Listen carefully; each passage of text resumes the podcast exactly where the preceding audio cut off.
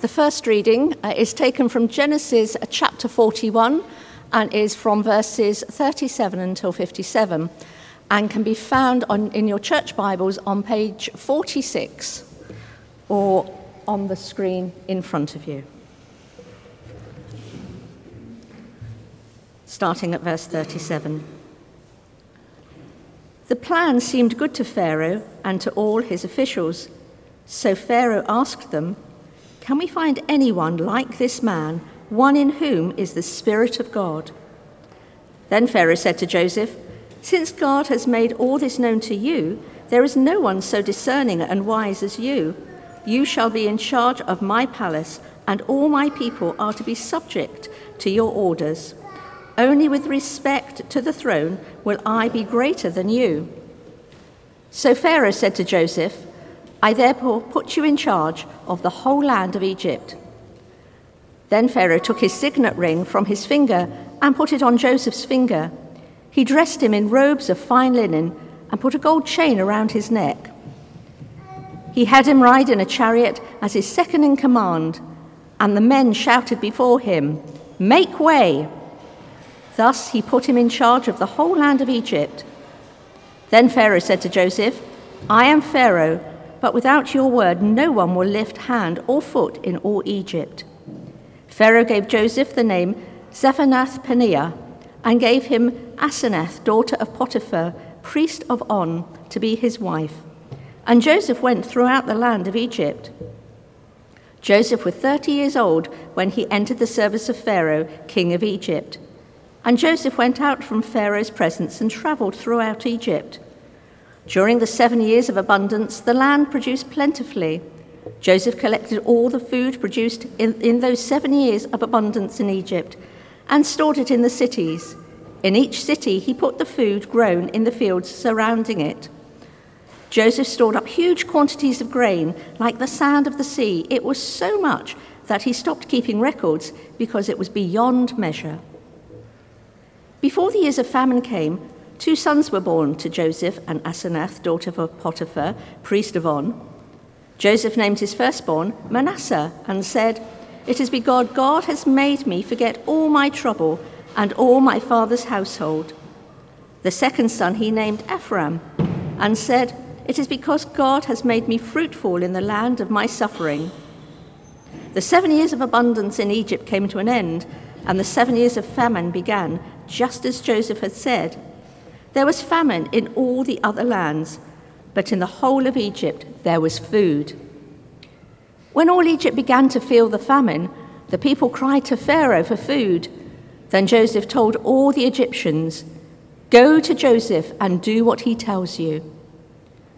When the famine had spread over the whole country, Joseph opened the storehouses and sold grain to the Egyptians, for the famine was severe throughout Egypt. And all the countries came to Egypt to buy grain from Joseph because the famine was severe in all the world. This is the word of the Lord. The second reading is taken from 1 Timothy chapter 2 verses 1 to 7 and can be found on page 1192 in the church Bibles. That's page 1192. 1 Timothy 2, verses 1 to 7.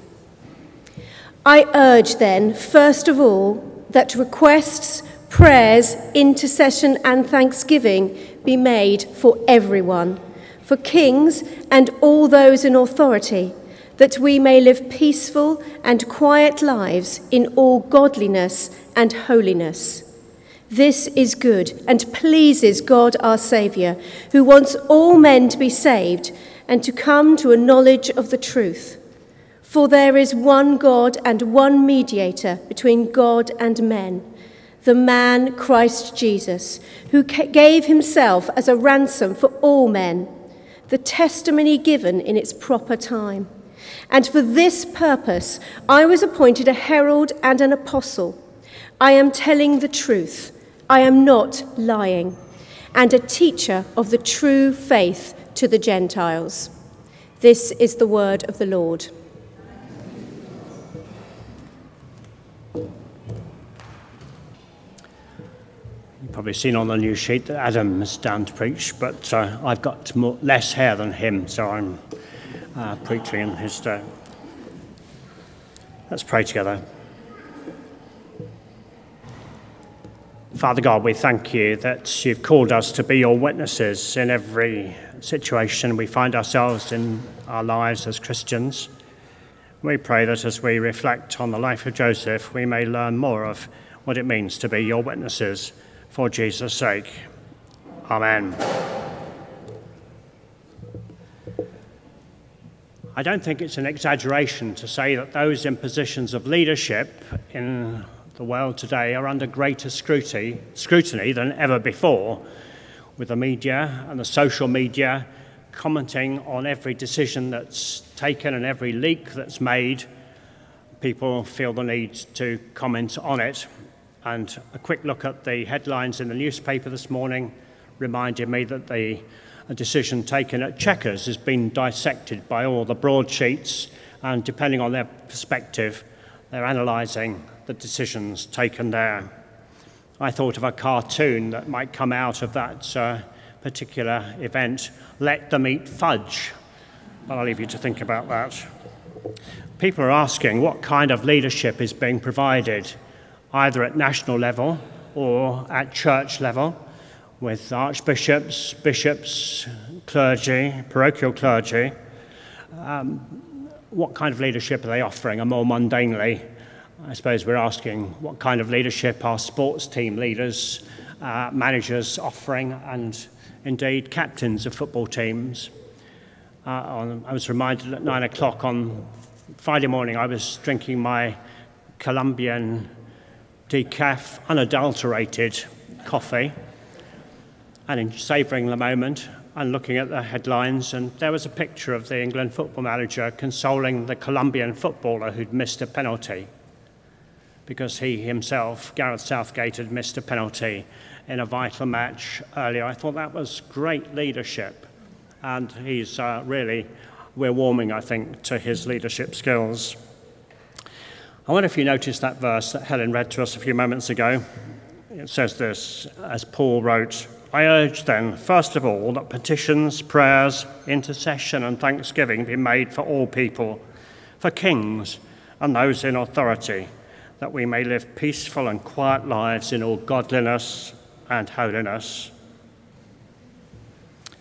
We can hope and pray that, at the very least, our leaders in the political environment and indeed in the church, would uphold the Judeo Christian values and heritage of our country. Today, our theme is the witness of leadership. My own experience of working with bishops, archdeacons, innumerable clergy, and observing and working closely with at least 10 head teachers before I came here means I could write a book, if I chose to, about leadership mostly about how not to be a leader. One bishop comes to mind who had been the vicar of a big parish, well known parish church, who treated his 200 clergy as his assistant curates. Not surprisingly, he met some opposition from those more experienced and mature clergy as he tried in vain to control them and us in preparation for leadership of PCCs at Theological College, we had a lecture given to us by a lay chairman of the local PCC. In discussion before the lecture, we asked ourselves why is a layperson being asked to talk about leadership of a PCC? Surely it should be one of the staff. But actually, only one of the staff, the principal, had probably been in parish ministry and led a PCC the rest had been assistant curates and gone straight into the academic life of Theological College. Well, after the lecture, we realised why uh, the layperson had been chosen. He said there are three ways to lead a PCC. Firstly, come with an idea that you want to push and push your own ideas to the exclusion of all others until they finally succumb and accede to your wishes. Secondly, come to the PCC with absolutely no idea of what the parish needs or what the needs of the people are and let others decide. Or thirdly, come with ideas, but be prepared to have those ideas rejected, accepted, or modified by those who've been in the church longer than you, or those who will be there long after you've left. A salutary lecture that, and I've experienced all three kinds of leadership from those clergy that I've observed.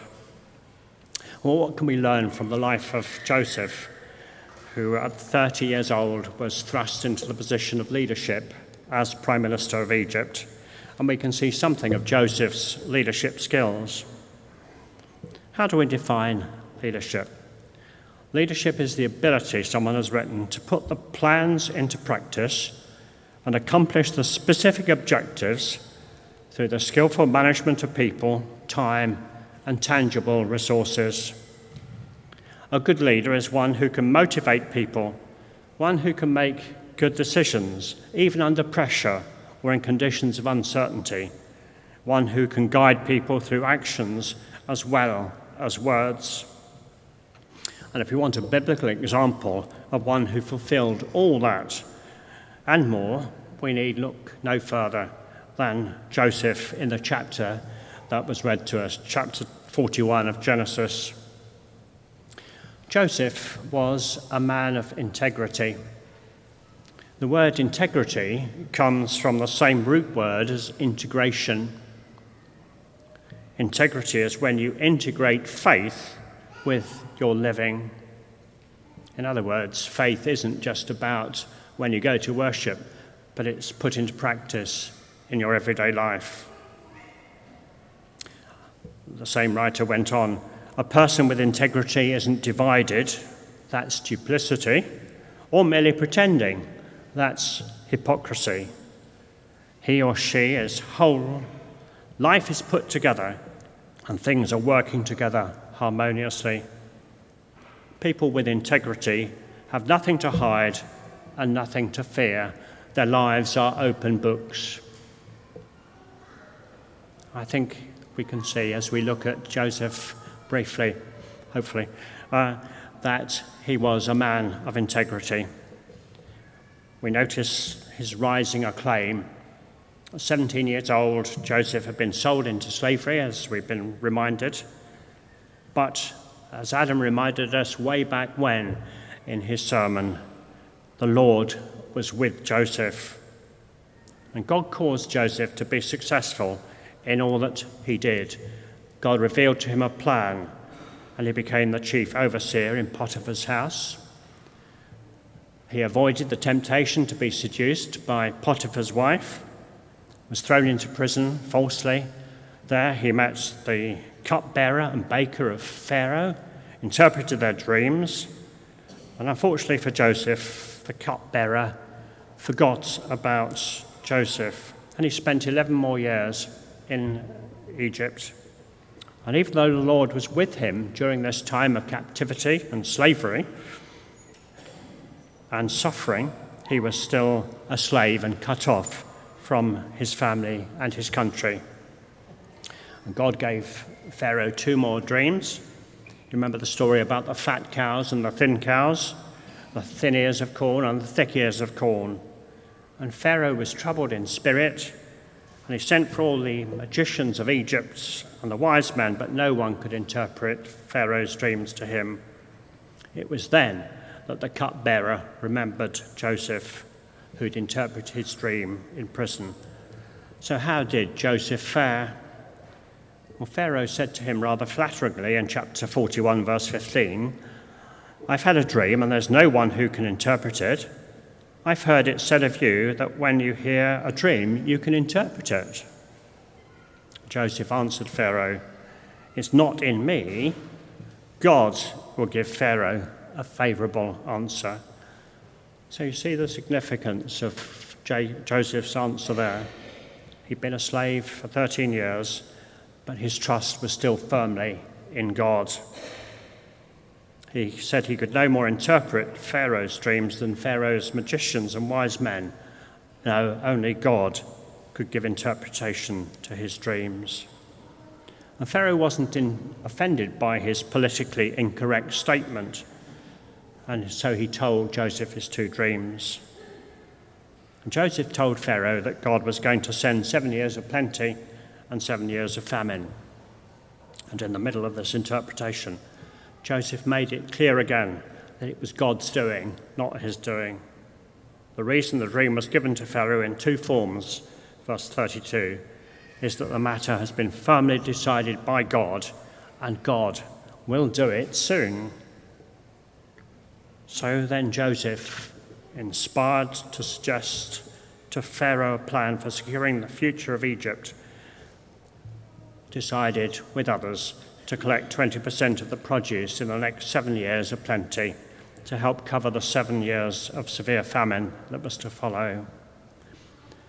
His rise to fame in the eyes of the people was because he was a good leader and God gave him a plan and he worked out that plan in practice.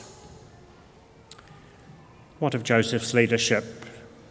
Joseph, we're told, verse 37, Joseph's proposal pleased Pharaoh and all his servants. Just at this point in time, Joseph would have been pleased with a pat on the back or release from prison. But something incredible happened. But notice in verse 38, Pharaoh asked a fascinating question of his servants Can we find a man like this in whom the Spirit is the Spirit of God? Pharaoh didn't know Joseph's God. And his comment about the Spirit of God may perhaps have been coloured by his polytheistic concept of a multitude of gods. But nevertheless, Joseph had repeatedly asserted God has revealed to Pharaoh what he's about to do. Joseph's complete God orientation brought Pharaoh to acknowledge Joseph's God. Then, astonishingly, not only was Joseph released, he was made Prime Minister. Imagine at the age of 30 taking on that responsibility. Verse 39. Only, says uh, Pharaoh, in respect to the throne, will I be greater than you. A tremendous and sudden turn of events. And this didn't happen because of Joseph's innate ability or his wit or his wisdom or his hard work. It happened because God was with him and Joseph never despaired, always trusting God. Joseph was faithful, verses 46 to 49. Faithful to his God. He didn't assume the lifestyle of the rich and the famous. He responded with obedience that characterized his true faith.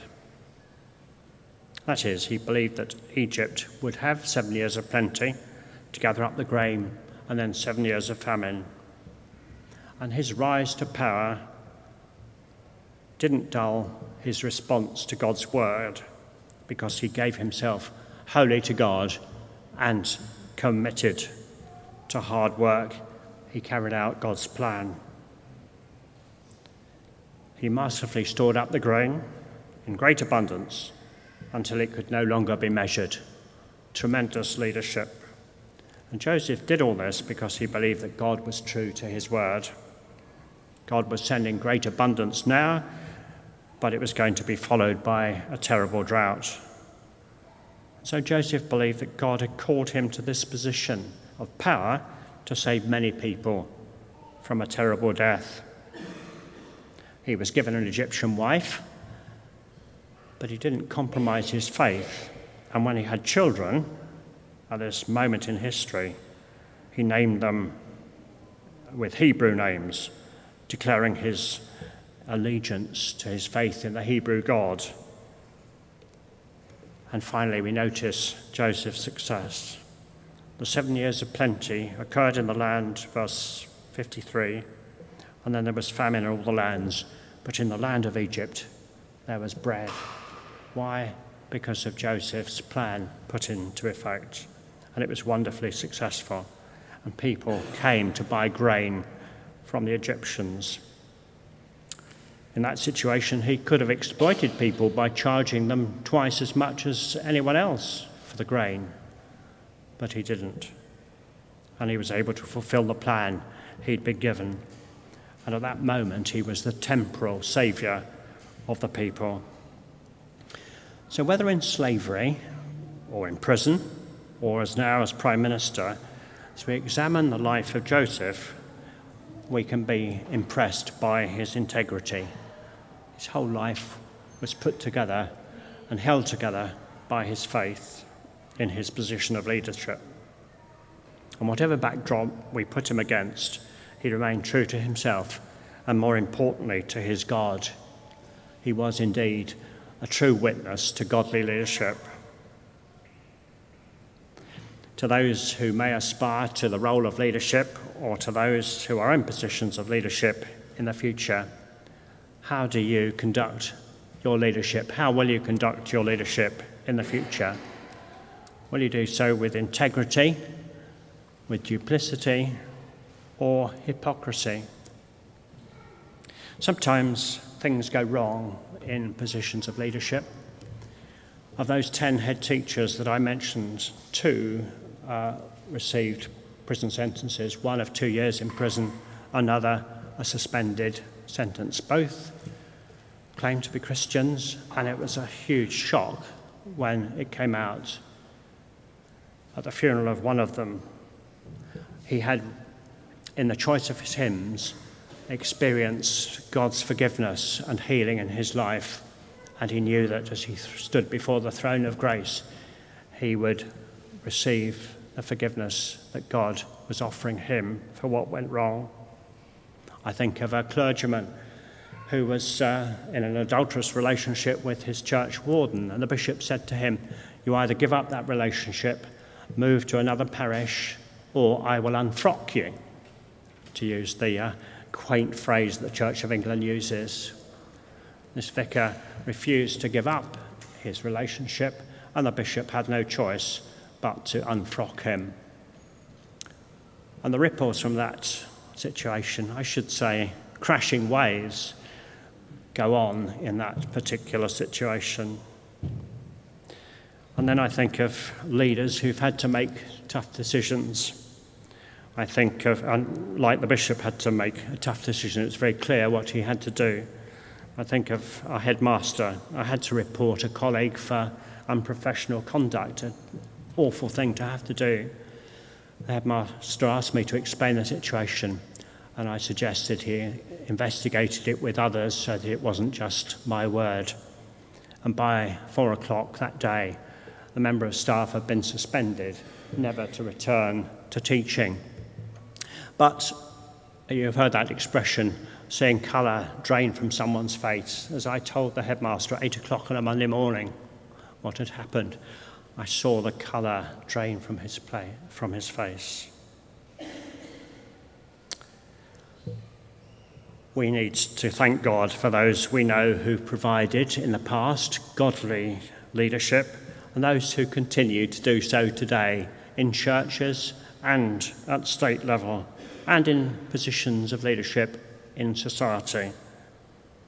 And let's renew our commitment to pray for leaders in church and state that they may indeed be people of integrity, submitting to God, investing in others loving God and loving their neighbours as they love themselves. A moment of quiet and then a prayer.